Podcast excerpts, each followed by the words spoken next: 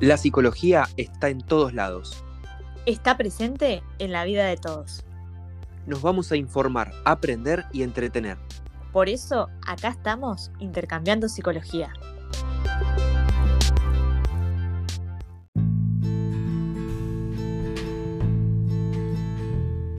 Bienvenidos al séptimo episodio de Intercambiando Psicología. Soy el licenciado Martín Blowville y del otro lado, como siempre, la licenciada Rocío García.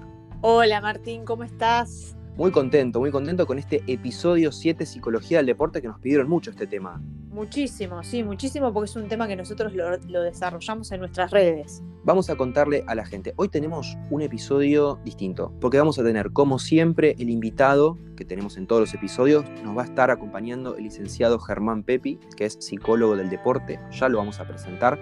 Y también vamos a tener dos entrevistas vamos a estar entrevistando a dos personas que se toman el deporte de manera distinta. Primero vamos a estar entrevistando a Juan Pablo Franchi, después lo vamos a presentar cuando sea su momento. Él se toma el deporte como un estilo de vida, de manera amateur, no por eso menos disciplinado. Y después vamos a estar entrevistando a Facundo Garabato, que es basquetbolista. Así que tenemos esas dos entrevistas también para más adelante en este mismo episodio. Sí, sí, sí, excelente. Dos entrevistas muy buenas para ver dos paradigmas completamente distintos, ¿no? Desde alguien que se toma el deporte eh, eh, más como ocio y otro más de forma profesional y son dos eh, puntos importantes a, trabajar y a debatir con, con Germán precisamente. Lo presentamos, Germán es licenciado en psicología, es graduado en la UBA con diploma de honor, tiene dos posgrados, posgrado en psicología clínica, que la hizo en el Hospital General Dr. Tornú, y en psicología del deporte y la actividad física en APDA, Asociación de Psicología del Deporte Argentino. Trabajó en Club Ferrocarril Oeste en el área de handball, en Club Las Heras de Villa Ballester en el área de futsal, y tiene su consultorio particular, atendiendo deportistas de forma individual, donde bueno, atiende gente que hace motocross, rugby, handball y softball. Le damos la bienvenida a Germán. Bueno, muchas gracias. Eh, para mí es un placer. Hola Martín, hola Rocío, ¿cómo están? Eh, poder participar de, este espacio tan lindo, acá de Intercambiando Psicología, que, está teniendo muchas repercusiones y la verdad que es un espacio enriquecedor para poder transmitir y divulgar la psicología del deporte que tanto me apasiona. Así que bueno, un placer estar acá con ustedes. Bien, bien, Germán. Contanos un poco, no solo a nosotros, sino también a los oyentes, acerca de tu formación y, tu desarrollo profesional, o sea, cómo ha sido tu recorrido eh, hasta el momento. Bueno, digamos que yo vengo del ámbito de la clínica, en primer lugar, después de, formarme en la UBA como psicólogo, eh, desarrollé, digamos, formación en el ámbito clínico, hice concurrencia ahí, como mencionó Martín, en el Hospital Tornú y bueno, también en otras instituciones, dentro de la policía también en el ámbito clínico. Eh, y después eh, siempre me, digamos que me gustó muchísimo el deporte, tanto practicarlo como, como verlo. Y bueno, esa, decidí como unir esas dos pasiones de la psicología y el deporte y fue ahí que me formé eh, en la especialización de psicología del deporte, que hay que aclarar que, bueno, que son dos años eh, y que eso te permite, digamos, eh, te, brinda herramientas para afrontar, eh, digamos, ya la, la, parte profesional, intervenir tanto con equipos como con deportistas.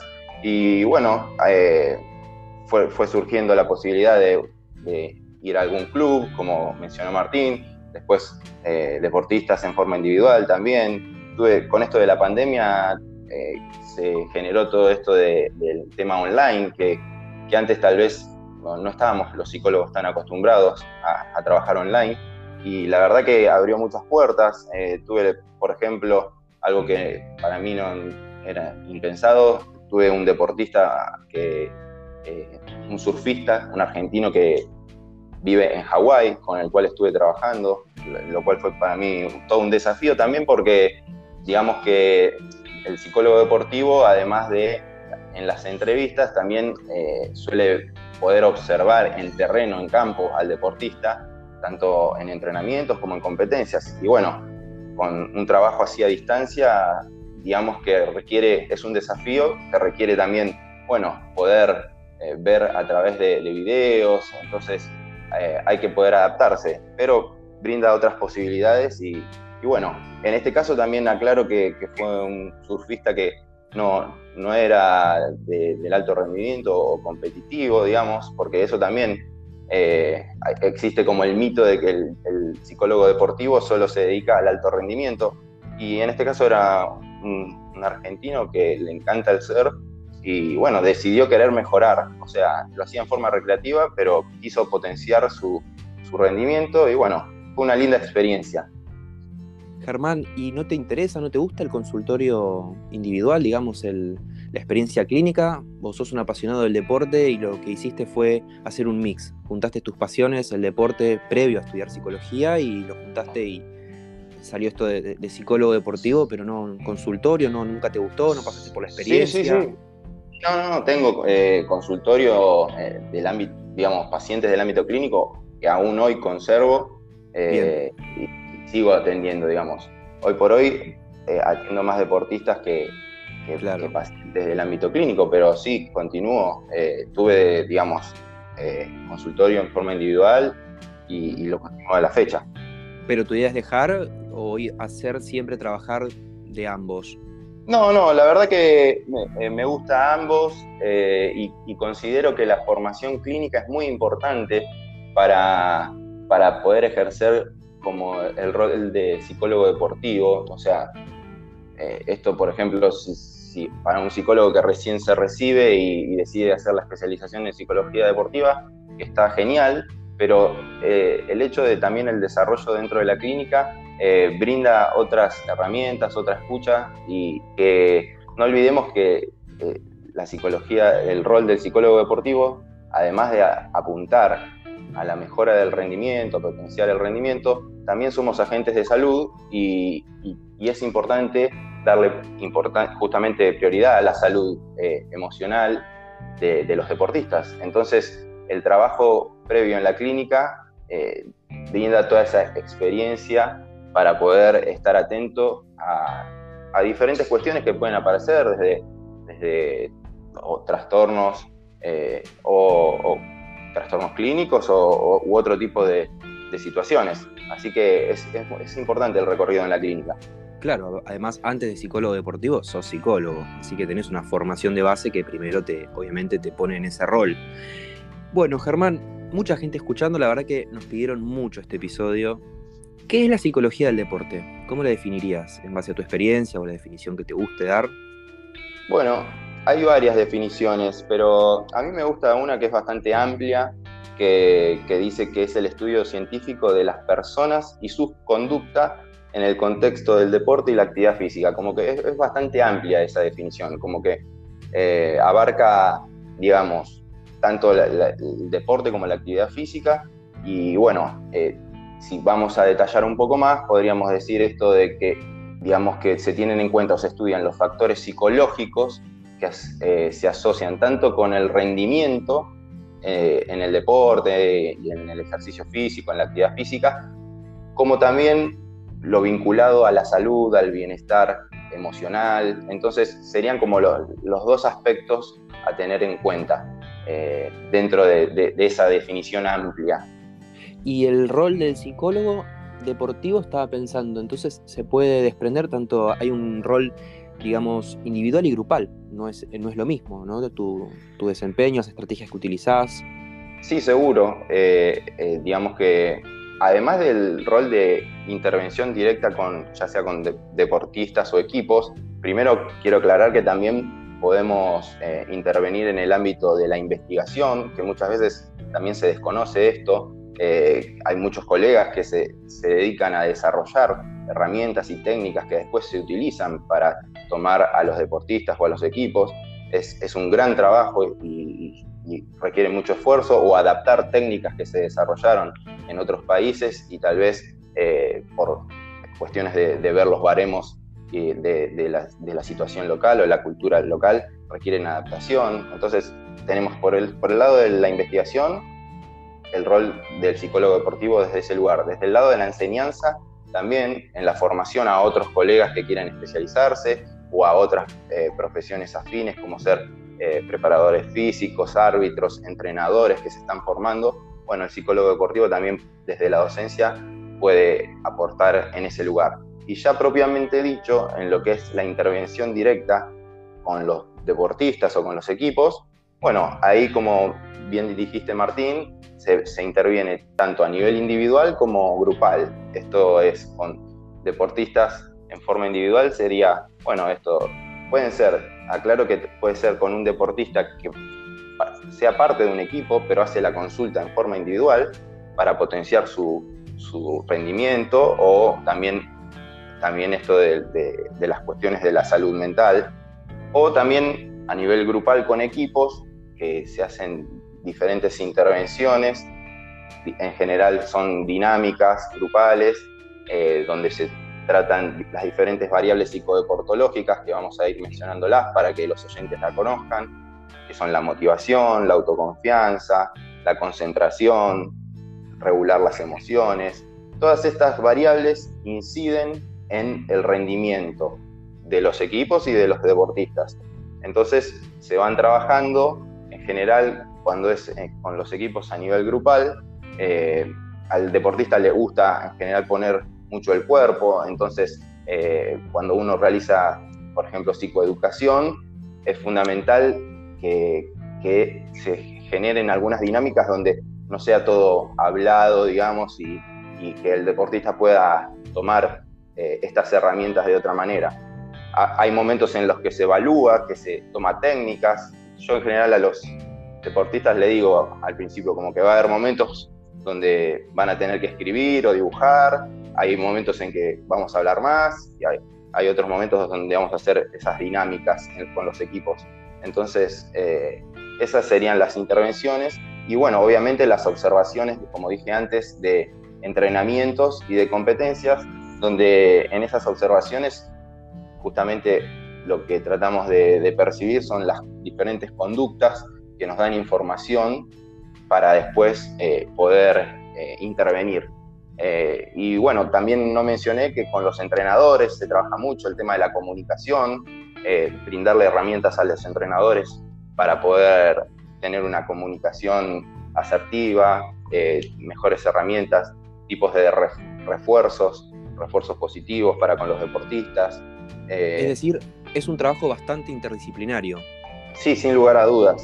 Sin lugar a dudas que la, interdisciplina está presente, ya sea eh, con nutricionistas, con médicos, con los diferentes actores participantes en, en el ámbito deportivo.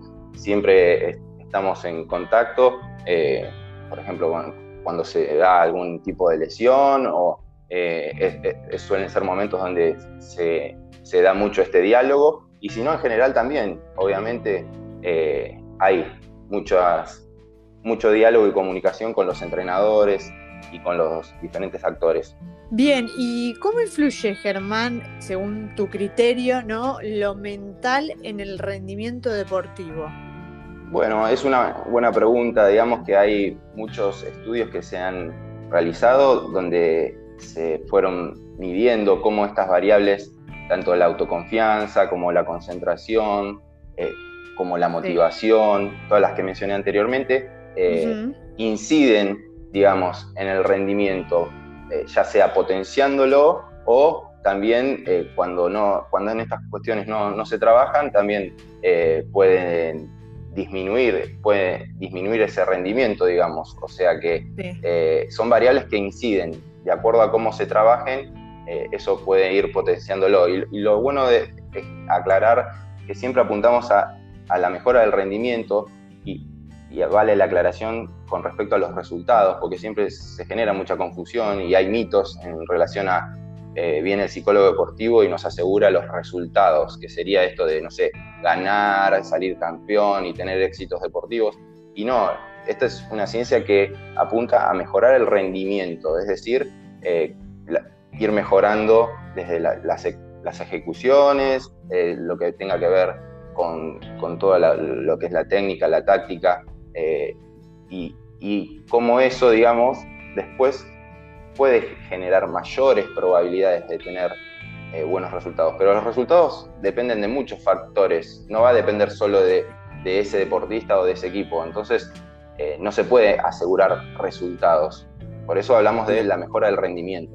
No sé en qué momento estará escuchando la gente esto, queda para siempre en nuestro Spotify Intercambiando Psicología, pero ahora actualmente nos encontramos en plena Copa América. Estamos en plena Copa América, entonces te quería preguntar, por ejemplo, ¿qué pasa por la mente de, un jugador por la selección argentina que sabe la presión, ¿no? Desde la visualización, desde atajar, tener que, que hacer un penal.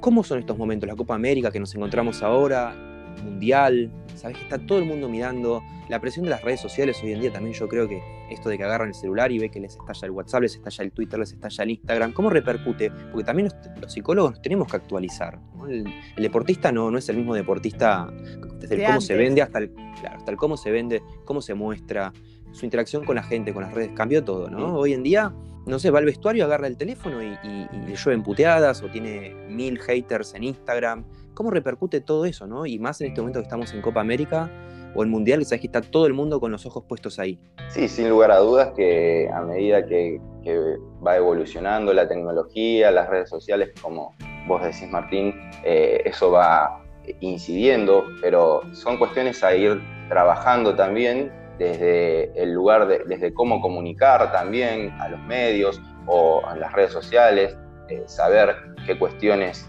eh, de qué manera eh, poder realizar esa comunicación.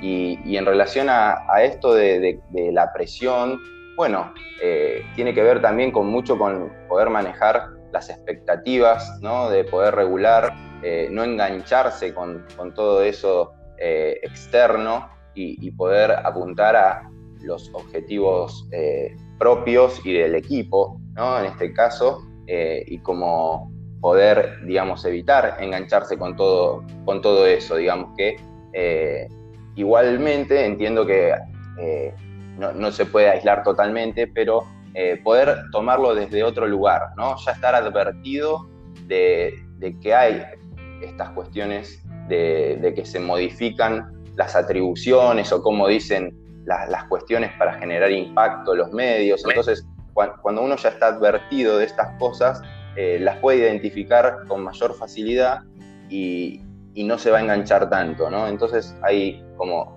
herramientas para ir trabajando esto. Claro, eh, digamos como para ejemplificar que en cuanto a las presiones, que era lo que hablabas vos recién, para dar a modo de ejemplo, no es lo mismo, por ejemplo, la, la presión que tiene Messi hoy en día en la selección que la que tenía eh, Maradona cuando le tocó estar en la selección hace, no sé, 15, 20 años atrás, ¿no? Digamos que cada situación es diferente, eh, entonces hay muchas variables que se ponen en juego a nivel situacional, eh, a nivel situacional, a, nivel personal o individual, entonces, y, y también cada deportista tiene sus recursos para poder ir afrontando esto, ¿no? Y, trabajar con un psicólogo deportivo le, permite potenciar esos recursos, más allá de los que cada uno ya tenga, ¿no? Hay, hay deportistas que, tal vez eh, estas cuestiones, eh, sin haberlo trabajado, ya eh, lo, perciben más fácilmente o tienen mejores herramientas de comunicación, pero siempre más allá de lo que el deportista tenga o, sepa, digamos, siempre se puede potenciar, siempre se puede mejorar. Entonces, eh, digamos que la situación particular de cada uno eh, es diferente, pero lo interesante es saber que trabajándolo se puede ir mejorando. Y en relación a la presión, bueno, es eh, importante poder poner el foco en, digamos, en los objetivos que uno tiene, en cómo fue, eh, digamos, esto de la autoconfianza, cómo fue eh, su, desarrollo, su, rendimiento, cómo fue eh, mejorando y, poder poner el foco en eso y, lo externo, lo que, todo lo que genere distracciones, no, engancharse, digamos, para, para poder ir diferenciando en lo que sí hay que poner foco. Y desde lo psicológico, por ejemplo, con el ejemplo que traía Rocío, yo creo que el fenómeno o todo lo que pasó con la carrera, por ejemplo, de Maradona, se dio solo. Y eso fue también el factor sorpresa, ¿no? De, cómo se fue dando la carrera de él y los logros que fue teniendo, fue donde lo pusieron donde está. a diferencia de Messi, que yo creo que es a la inversa. Entonces, no, sé si Messi se colocaba esas metas tan altas. Yo creo que la presión eh, de la sociedad y el fanatismo se lo generó también, ¿no? Y hoy en día se transformó en esa presión que quizá, bueno, se le vuelve en contra o se le vuelve más difícil, ¿no? Eh, ¿Se entiende esto de la psicología, como lo planteo? Esto de que lo de Maradona se fue dando solo y lo de Messi fue como una presión, como una bola de nieve que se le fue adjudicando mundial a mundial, ¿no? Tal vez, como de claro. esto de tener que ser igual o mejor. Claro. En la, época de, Maradona, si bien estaba el antecedente de Mundial 78, no hubo una gran figura así tan destacada como en el caso de Maradona en el 86 y, que fue considerado claramente el mejor jugador a nivel mundial. Entonces, eh, claro, digamos, a nivel situacional, eh, el contexto era otro y tal vez con esta comparación que, estás tratando de, establecer, Martín, podríamos establecer esa diferencia. Pero bueno, hay muchas cuestiones a, considerar. Eh, es difícil poder determinar si es un solo factor porque también la época es otra, hoy los, medios eh, tienen otra incidencia mucho mayor de, lo que tenían en ese entonces y, son eh, muchos los, factores. Pero bueno, esto de, los antecedentes, de esa comparación que se genera, eh, es algo con lo que Messi lamentablemente tiene que, lidiar, pero será cuestión de él de, ver cuáles son sus recursos para, para poder enfocarse en, en su desarrollo como deportista y, no engancharse con esa comparación. Bueno, me, sorprendió también hace unos meses, creo que dio una nota y dijo que nunca había tenido un psicólogo deportivo.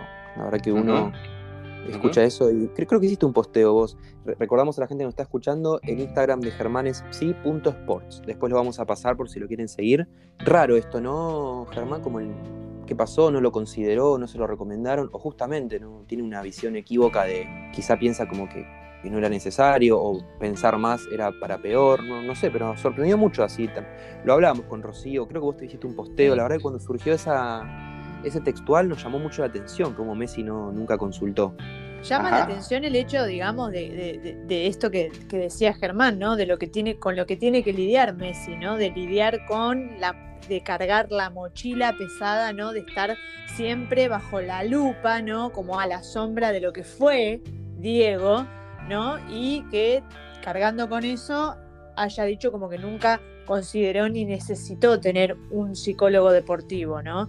Sí, digamos que en, las declaraciones de Messi es interesante porque él dice algo así como que eh, incluso Antonella se lo recomendó, como que él sabe que hace bien y dice como que tendría, dijo, dijo algo así como que tendría que ir, pero como que hay algo que se lo impide o que no, eh, dice como, como justificándose, algo así como que, a él le, cuesta, algo así, algo así ¿no? no recuerdo exactamente, pero, pero bueno, eh, lo interesante es, primero es que una figura a nivel mundial como, como Messi pueda asumir esto, eh, ya es un, gran paso y, ojalá que si ya está identificando que le haría bien, bueno, que se anime y que pueda dar ese paso, ¿no? Y, de, poder trabajar todas estas cuestiones que le, van a brindar herramientas para poder afrontar eh, toda la presión y, todas las circunstancias del lugar que ocupa, digamos. Como eh, mínimo, lidiar con la presión, como mínimo, porque eso es clave.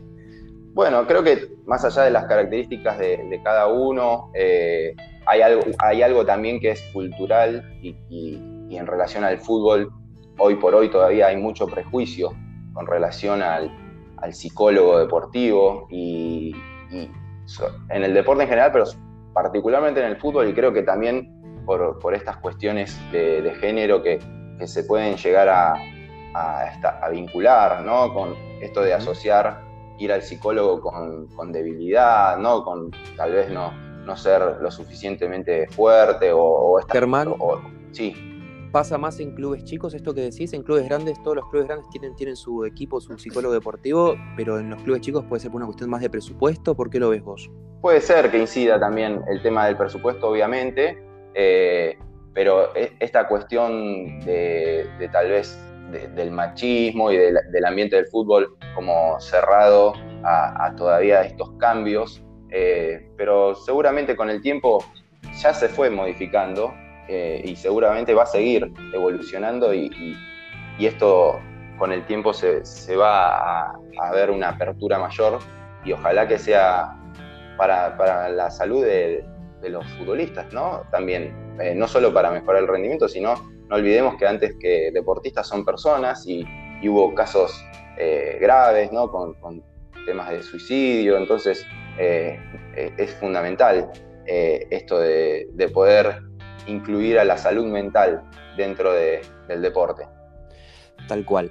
En la semana hemos, como ya han visto, hemos hecho preguntas para que la gente justamente pueda depositar su duda.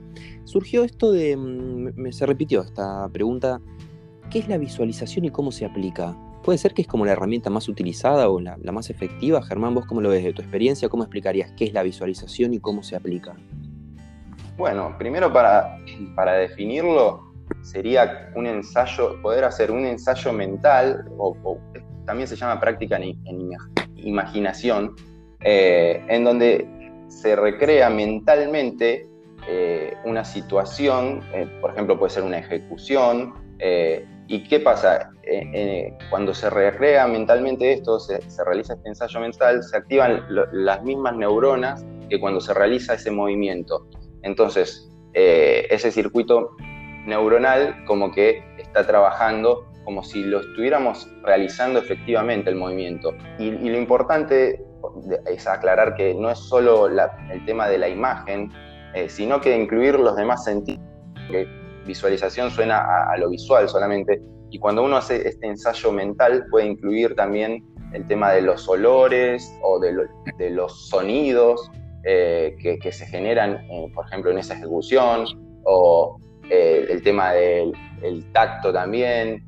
cuanto más sentidos le vaya agregando a, ese ensayo mental, más real, más vívido va a ser. Y para la mente es como si estuviera pasando. Entonces, es una gran herramienta eh, que sirve para diferentes situaciones. Eh, por ejemplo, en, lo que es la rehabilitación de lesiones sirve mucho porque digamos que además de hacer la rehabilitación motora, el, como cuando va, no sé, al kinesiólogo o, el deportista que va de a poco rehabilitando esos movimientos, este acompañamiento a través de la visualización sirve para que al momento de, retornar a la, práctica efectivamente, ya haya mentalmente realizado también todas estas ejecuciones y, cuando lo va a ejecutar por primera vez luego de esa lesión, eh, no es como si hubiera sido la primera vez, sino como si lo hubiera practicado muchas veces. Entonces eso genera,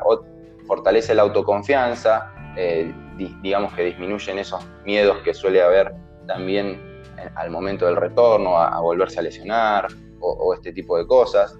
Y después, bueno, la visualización también se puede utilizar para mejorar una ejecución, puede, puede visualizar como realizando cierto tipo de ejecuciones eh, para tratar de, mejorarla. Entonces después cuando va también al terreno, al campo, a realizarla, eh, todo ese circuito neuronal que se fue activando durante esas repeticiones que hizo durante la visualización, le genera eh, que el movimiento sea como más efectivo al momento de realizarlo en campo. Suena complejo, lleva práctica, ¿no? Poder desarrollarlo bien. Sí, por supuesto, por supuesto, como todas las herramientas que, que brinda desde la psicología del deporte, todo requiere su práctica y su entrenamiento, así como cuando eh, en la parte técnica se quiere mejorar una destreza, eh, también requiere práctica, bueno, esto, la parte mental también lo requiere. Y, no es algo que, es porque lo practique dos veces ya, ya lo voy a adquirir. Hay muchas otras herramientas, como por ejemplo también eh, el autodiálogo, eh, son, o, las rutinas de pre-ejecución, todas estas herramientas o habilidades psicológicas eh, así como la visualización, requieren su práctica para poder ir adquiriéndolas. ¿Y es, ¿Y es cierto, Germán, que la psicología del deporte previene lesiones? ¿Cómo influye en la rehabilitación de las lesiones? Bueno, por un lado eh, hay que aclarar que, esto de, la prevención, bueno, tiene que ver con que se, realizaron muchos estudios donde eh, se determinan que hay factores psicológicos que están asociados a mayor vulnerabilidad a, lesionarse. Eh, dentro de, esos factores, desde la autoconfianza, la motivación y por sobre todo el estrés. El estrés es uno de los mayores factores eh, digamos, predisponentes o, que generan mayor vulnerabilidad a poder lesionarse. ¿Por qué? Porque, por ejemplo, con el estrés se, estrecha el campo atencional, o sea, la, la tensión periférica se pierde, eh, también se genera un, exceso de tensión, entonces esto puede generar descoordinación eh, y puede terminar en una lesión. Entonces, ¿cómo por el estrés se, como que se tensan más los músculos, ¿no? Puede ser, y estás como más duro y estás como más propenso a, obviamente, desgarrarte o lesionarte, claro, Los músculos más tensos. Claro, exactamente. Además de mayor tensión, y esto del campo atencional también, porque si, si en vez de ver eh, como tendrías que estar percibiendo tu atención, eh, se estrecha, o sea que, que hay muchas cosas, eh, hay muchos estímulos de la parte periférica que no los estás viendo, eso también puede generar descoordinaciones y que te termines lesionando. Y bueno, entonces eh, la prevención básicamente sería esto de, prevenir el estrés, que bueno, ustedes como colegas saben que, tiene que ver con, ese desequilibrio entre lo, que, entre lo que se percibe, lo, que la situación demanda y cuáles son mis recursos que tengo para afrontar esa situación. Entonces, si, percibo la situación demasiado amenazante y que mis recursos son muy pocos, y probablemente llegue a, esos eh, momentos de estrés. Entonces, para trabajar esto, bueno, hay que eh, justamente trabajar que, el deportista empiece a, poder tener un mayor registro de sus recursos, de poder ir fortaleciendo la autoconfianza, eh, poder hacer atribuciones objetivas para que, las situaciones no sean percibidas amenazantes, sino como lo que son realmente, eh, entonces, es, desde ese lugar se, realiza toda lo que es la prevención. Y la rehabilitación, bueno, eh, en el primer momento es la aceptación de la lesión. Hay un primer momento en donde hay que aceptarlo como que parte de este proceso de, ser deportista y que la lesión es parte de, ese deporte que puede estar. Y después toda la rehabilitación y el acompañamiento desde, eh, desde con las diferentes herramientas como la visualización y con digamos, eh, las atribuciones a, lo que le fue pasando eh, y, todo lo que es la, rehabilitación para el retorno, o sea, al momento de volver a la actividad. O sea, si tendríamos que dar un mensaje y un resumen, el rol del psicólogo deportivo es clave en la vida de un, deportista, no solamente de alto rendimiento, sino también si lo haces de manera... Amateur. Sí, podría decirse. Sí. Sí, sin lugar a dudas que eh, es un, rol que aporta, así como puede aportar un entrenador desde la técnica, un entrenador desde lo físico o desde lo táctico, bueno, desde la parte psicológica también aporta tanto para potenciar el rendimiento como para la salud eh, y el desarrollo y el bienestar emocional. Así que eh, es, creo que es un rol importante y, y por suerte cada vez se está dando más lugar. Bueno, muy bien, la verdad que muy cómodo, les agradezco por, la confianza, por haberme invitado, eh, es un gran espacio, sigan adelante con, estos podcasts que la verdad que están geniales y bueno, eh, espero tal vez en alguna otra oportunidad eh, ser convocado nuevamente, así que un placer. Seguimos en Intercambiando Psicología. Es momento de recibir a nuestro próximo invitado, Juan Pablo. Tiene 32 años, es licenciado en Administración de Empresas, entrena con mucha pasión y disciplina. De hecho, en su cuenta de Instagram se presenta como el deporte como estilo de vida. Hola, Juan Pablo, bienvenido a Intercambiando Psicología. Hola, Martín, ¿cómo estás? Muchas gracias. Bueno, estamos acá con Rocío en Intercambiando Psicología y la verdad que nos llamó mucho la atención tu perfil de Instagram. ¿Cómo es esto de el deporte como estilo de vida? ¿Por qué se te ocurrió para ponerlo ahí en tu presentación? Mira, la realidad, Martín, es que yo desde muy chico siempre eh, estuve vinculado al deporte, siempre he hecho este, cualquier disciplina, he hecho básquet de muy chico, que fue, digamos, la primera experiencia que tuve con el deporte.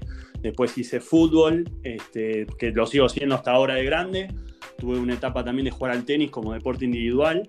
Eh, y después volví al fútbol y, ahora de más grande he probado con hacer CrossFit, que, a lo mejor es un poco bastante fuera de lo que es rutinario, digamos que hay este, momentos en donde todo es distinto y, para no caer en el aburrimiento y lo que te decía, no, caer en la rutina está bueno como para, para entrenar, sobre todo con grupo, con, con distintas intensidades y, y, poder, digamos, desconectar de la diaria, ¿no? Yo lo uso también como, un poco como, como vía de escape del día a día, digamos, el deporte. Claro, perfectamente, se entiende. Y estamos, bueno, estamos en un, justamente estamos en un podcast sobre psicología. ¿Cuál es tu relación con, la psicología? No sé si vas a terapia, si alguna vez asististe. Sí, sí, yo 2017 aproximadamente, eh, con un mismo psicólogo. Eh, no, no, no continuo, eh, ha, habido algunos momentos que no, no, me he estado analizando, pero, pero sí siempre estuve este, analizándome, así que sí, siempre, cada tanto tenemos una sesión mensual, este, quincenal, depende del momento, pero, pero sí, sí, sí, estoy ligado a la psicología también. Rocío, no sé qué opinás, cuatro años es un, es un número, ¿no? Sí, sí, sí, sí, justo estaba pensando en eso, que eh, hay mucha gente, ¿no? Que uno escucha que, que le cuesta como desprenderse de la terapia, por más que vos decís, bueno, dejo, eh, pero en algún momento terminás volviendo, es como que te termina volviendo a atrapar. A mí me pasó un poco eso, eh, que, digamos, tuve como dos años a lo mejor medios intensos y después uno como que siente que, está hablando y diciendo siempre lo mismo, como que cuenta más el día a día y siente que, que, determina no, no, no, hace falta abordarlas. Y después cuando volvés a caer en algún momento, este, que te sentís como encerrado, está bueno decir, bueno, levanto la mano y vuelvo, vuelvo a este mecanismo o a este proceso que te, abre puertas también, ¿no? Que te hace ver este, otras alternativas.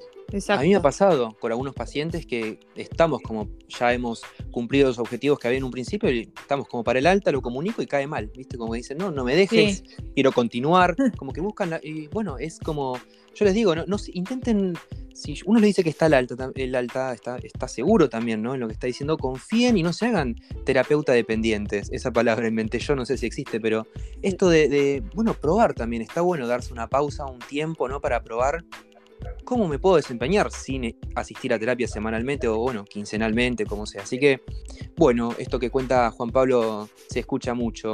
Pero bueno, cuatro años bien, Juan Pablo, la verdad que eh, entablaste buena empatía, buena relación con tu terapeuta.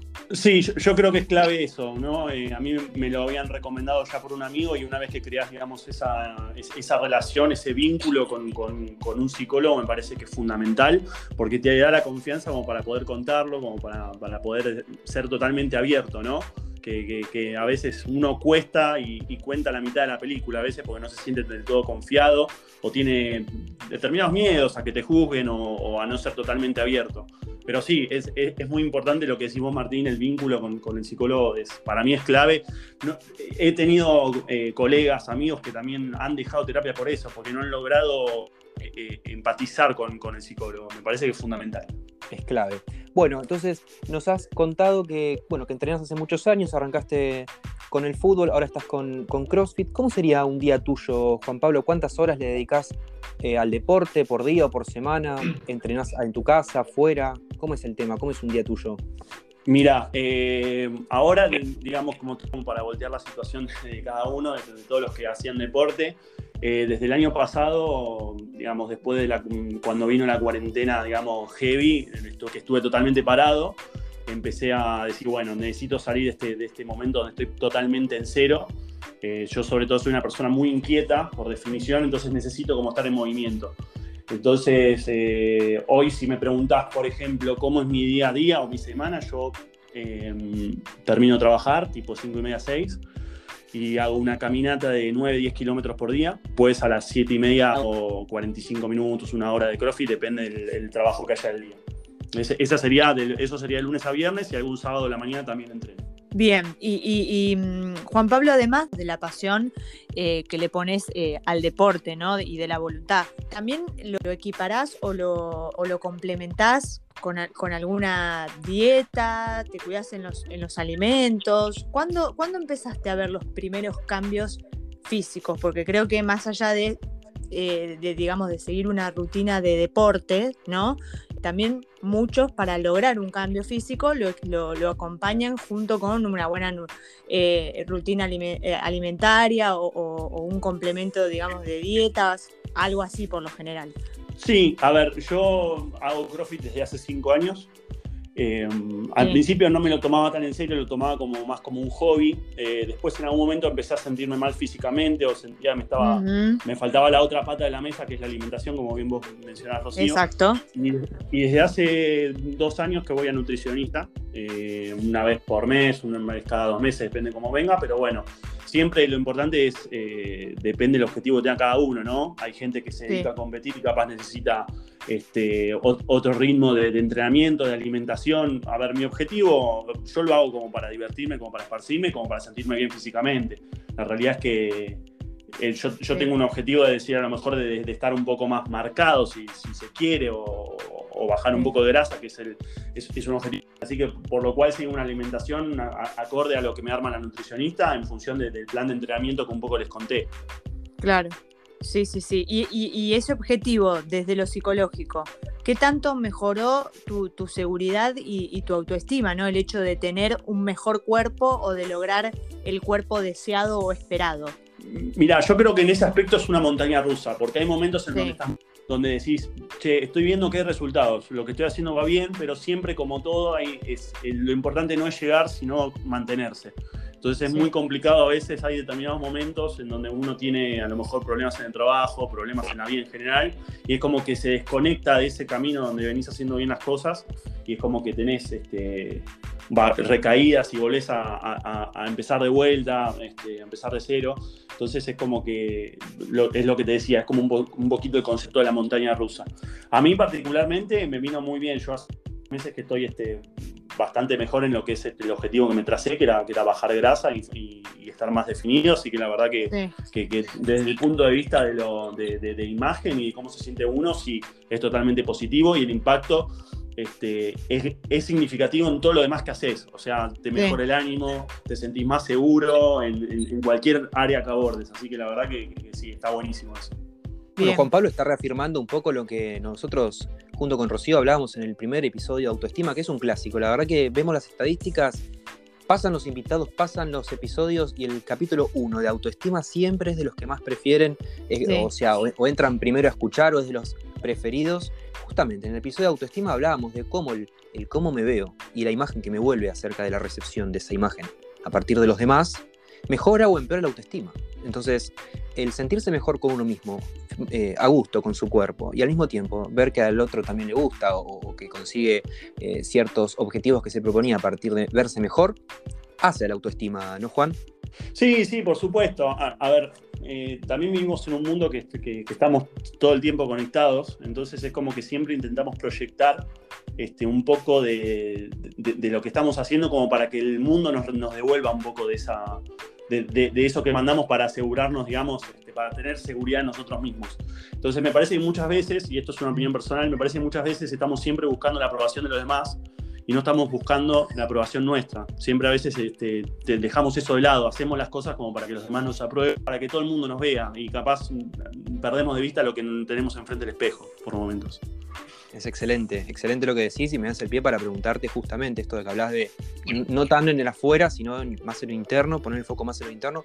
Vos, Juan Pablo, ¿estás conforme actualmente con tu físico o crees que siempre se puede un poco más? Sí, sí, sí, yo estoy conforme con mi físico, como te decía, yo vengo en, un momento donde estoy mejorando, claramente, este, pero a ver, lo más importante es, es me parece que uno se tiene que aceptar como es, quererse y estar convencido de lo que uno está haciendo.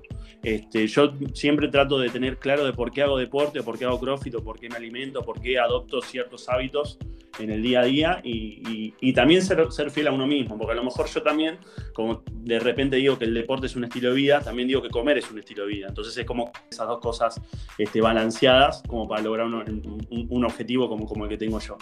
Este, yo me siento muy conforme con mi cuerpo, siento que estoy bien este, y, actúo todos los días en, pos de eso y siempre hay un margen de mejora. Lo que pasa es que cada uno siempre, como a veces uno no siente que la vara sea suficiente y cada vez a medida que va cumpliendo un objetivo quiere ponerse algo más, una zanahoria más lejos y así y así y a veces este, ciertos objetivos se vuelven muy ambiciosos. A mí me parece que hay que disfrutar del, proceso, de, sentirnos contentos con los pequeños pasitos este, y, nada, no perder ese, foco, ¿no? Que a veces uno piensa que, da pasos y no, no, no, no, no se ven en resultados en el corto plazo, pero a lo mejor en, el largo plazo sí. Y, hay que disfrutar las pequeñas victorias que uno obtiene. Hay un momento que se vuelve así como una adicción, un poco esto del verse mejor. Vos ves que la gente, no sé, ahí en CrossFit también lo debes ver, ¿no? Como que la gente cada vez va más tiempo, o si un día cierra el gimnasio o, es feriado, se vuelve loco. Sí, sí, yo, creo que bueno, eso habla más de las personalidades o, de que cada uno aborda el, deporte en su vida, ¿no? Hay mucha gente que lo usa a lo mejor más que estilo de vida como su vida, para, para así decirlo. Hay gente que en redes sociales entrena todo el día, pero bueno, tiene objetivos distintos, a lo mejor competencias, este, o se dedican a eso, son este, dueños de box, o son coach, o son entrenadores personales, entonces es como que ves que de repente el, entrenamiento es un área fundamental. Sí, se vive, uno, siempre a veces, este, también está bueno eso, hay que decirlo, porque también es como que en, cierta parte te motiva o te incentiva a vos a, animarte un pasito más. Pues si vos vas a lo mejor a entrenar como para divertirte, capaz estás siempre en el mismo lugar y capaz para avanzar, sobre todo en tema pesos o, por ejemplo, ir, ir, este, mejorando tiempos en algún, en trabajo particular o algo, está bueno competir al lado, entre comillas, con, como que te incentiva a decir, bueno, yo quiero, quiero entrenar este ritmo, quiero llegar a eso también. Entonces está bueno de repente hacer esa competencia sana interna. Perfecto, pero teniendo cuidado cuando la mente empieza a jugar en contra, ¿no? Y te empezás como a, a, enviciar, ¿no? Con eso. Sí, a ver, yo creo que en, esta disciplina en particular, en el CrossFit, la cabeza juega un factor fundamental. Hay días que, que, no te sale nada o hay días que, tuviste un mal día y de repente vas a entrenar y capaz este, tenés que cargar un peso que vos lo, lo manejás de taquito y hay días que no entra. Hay días que no entra y la cabeza no te juega un papel fundamental y sentís que no, no vas a llegar, sentís que no sé, que, que a lo mejor tenés un determinado entrenamiento o un trabajo que lo haces en 10 minutos y capaz ese día lo vas a hacer en 15 porque estás este, eh, negado, estás con una actitud negativa y, eso, eso el cuerpo lo siente y no, no es ajeno, o sea, lo que pasa por la cabeza no es ajeno más en este tipo de disciplinas. Perfecto. Bueno, Juan, muchas gracias por tu testimonio y bueno, muchas gracias por haber pasado por Intercambiando Psicología. No, por favor, muchas gracias a ustedes por la invitación. Eh, bueno, espero que haya servido un poco eh, el testimonio. Y ahora presentamos a nuestro próximo invitado. Él es Facundo Garabato, tiene 18 años, es estudiante de la carrera de licenciatura en educación física y entrena desde muy chico. Es basquetbolista profesional actualmente. Bienvenido, Facundo. Hola, Rocío, muchísimas gracias por la invitación. No, gracias a vos por, animarte y, por querer participar de este eh, episodio de Intercambiando Psicología. Más que nada preguntarte, eh, como para arrancar, ¿qué tan importante es para vos lo mental en tu deporte, digamos, en, en el básquet, a lo que te dedicas? Y yo creo que lo mental en mi deporte tiene el mismo nivel de importancia que los aspectos técnicos, tácticos y físicos. Desde el momento que es eh, sumamente importante el hecho de estar eh, con la mente fría al momento de tomar una decisión, de realizar una jugada, de tomar un tiro decisivo, de que la, de, la hinchada no te presiona a vos, eh, creo que lo es todo. Bien, bien, bien. ¿Y, qué es lo que más te gusta de tu deporte, o sea, del básquet?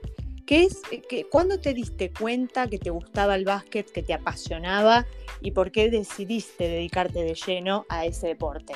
Y yo empecé el básquet desde los 7 años aproximadamente y me di cuenta que me encantaba por la pasión y la intensidad con lo que se vive, tanto desde adentro como afuera de la cancha. Y al ver la reacción de mis viejos, al verme jugar a mí, meter un punto, todo el apoyo familiar que tenía, eh, es algo que siempre me encantó y por suerte nunca lo vi como una presión. Y es un lugar donde disfruto hacerlo. Es decir, actualmente tenés 18 años, ¿en qué momento te diste cuenta? ¿Desde muy chico? ¿Más de adolescente? Y yo diría cuando empecé las inferiores, más o menos a los 13 años, cuando ya se empezó a tomar un poco más en serio el deporte, eh, ahí fue donde me encantó y dije, es por acá. ¿El fútbol te gusta, por ejemplo, o solamente básquet y nada más? No, me gustan absolutamente todos los deportes, pero sí, me encanta el fútbol para mirarlo, pero no, siempre entrenar y mirar básquet, pero absolutamente todo. Bien, ¿y qué rol ocupas dentro del equipo? ¿Rol más de liderazgo tipo perfil bajo sería? Y a principios del 2019, cuando me llamaron para jugar nivel 1, que sería la máxima conferencia de zona oeste en el básquet, empecé los primeros seis meses de jugador suplente, por el simple hecho de que no tenía una eficacia al cual el nivel estaba pidiendo, eh, porque no, no, sabía muy bien los sistemas. Luego, después de 6, 7 meses de adaptación, siempre y cuando mis compañeros me apoyaban y demás, eh, pude ganarme, ganarme, la titularidad hasta el día de hoy. ¿En qué o sea, club estás actualmente? Eh, actualmente estoy jugando en el club Leandro Alem, que queda en la ciudad de General Rodríguez. ¿Cómo influye entonces lo anímico, tanto de manera individual como en lo grupal? Por ejemplo, cuando miran el marcador, si van ganando, si van perdiendo, el tiempo de juego que queda. Y como te dije en preguntas anteriores, al ser un deporte tan intenso y tan apasionado de ambas partes, eh, yo creo que lo es todo, porque eh, muchas veces pasa que cuando vas perdiendo y queda muy poco tiempo, es donde lo mental juega acá un rol muy importante, que muchas veces pasa que te pones nervioso, que sin querer haces algo mal y literalmente el básquet es un deporte que en un segundo eh, ya te puede cambiar todo un resultado y literalmente influye mucho. ¿Y qué, ¿Y qué tan importante es eh, la química grupal, o sea, como equipo, ¿no? A la hora tanto de los entrenamientos durante la semana como del momento específico de, de, del juego o, o de, del partido. Y es demasiado importante por el simple hecho de que cuando vos tenés mucha química con tus compañeros, se, se ven reflejados eh, adentro de la cancha, tanto en los entrenamientos como en los partidos. Muchas veces me ha pasado que nos ha tocado jugar contra clubes que eran superiores a nosotros, técnica y tácticamente, pero se notaba que no tenían muy buena relación entre ellos y nosotros de alguna manera u otra les sacábamos el resultado, ¿me entendés? Claro. Y, y eso te lleva también a tener una buena relación y son las cosas que, los factores, por así decirlo, que tarde o temprano se te van dando las cosas. Por suerte en el club en el que estoy tenemos una excelente relación tanto adentro como fuera de la cancha, en la cual compartimos nuestra vida tanto deportivamente como personal y nos conocemos entre todos, tenemos muy buena relación. El clima de, de, el clima de equipo influye mucho, digamos, ¿no? Sí, totalmente, totalmente, al 100%. Recién entrevistamos a Juan Pablo y le hacíamos esa pregunta acerca de cuánto tiempo le dedican por día o por semana. En tu caso, ¿cómo sería? ¿Cómo es un día tuyo? ¿Cómo te tomas el entrenamiento? ¿Horas? ¿Dedicación? Y yo específicamente en lo que sería entrenamiento, entrenamiento, unas 8 o 9 horas semanales en lo que sería eh, aspectos técnicos, que sería dentro de la cancha de básquet, y aspectos físicos lo hago todo por mi cuenta. El físico ya sea alimentación, resistencia, fuerza y demás. Luego también personalmente en mi caso, al no ser de la misma ciudad donde queda mi club, le dedico una hora de ida y una hora de vuelta con respecto a lo que sería el, tras el traslado.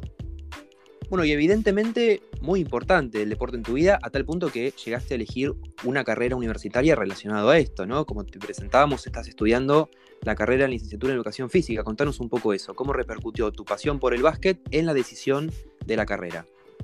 Y yo creo que desde chico siempre fui una persona que le gustan absolutamente todos los deportes. Si bien siempre toda mi vida me dediqué a uno solo, eh, me gustaba mirar y jugar con mis amigos cualquier otro deporte como el fútbol, el tenis, el rugby. Y a la educación física, al ser una carrera que en sí incluye muchos deportes, también me encanta lo que sería la educación y la relación con los chicos más chiquitos. Y yo creo que eso fue básicamente lo que me llevó a elegir esta carrera. Y nada, ojalá que recién, aunque recién estoy empezando, ojalá en un futuro se me dé y pueda vivir de esto. ¿De qué te imaginas trabajando entonces el día de mañana? Una vez recibido esta carrera, ¿qué te gusta más? ¿El, ¿Los colegios, los clubes? ¿Dónde te imaginas trabajando? Ya que es muy amplia también la, la oferta laboral ¿no? de esta carrera. Y obviamente lo principal, eh, mi forma de pensar, es nunca dejar el deporte, eh, ya sea desde el lado de jugador como del lado de director técnico. Eso es como lo tengo como un objetivo, una meta a seguir.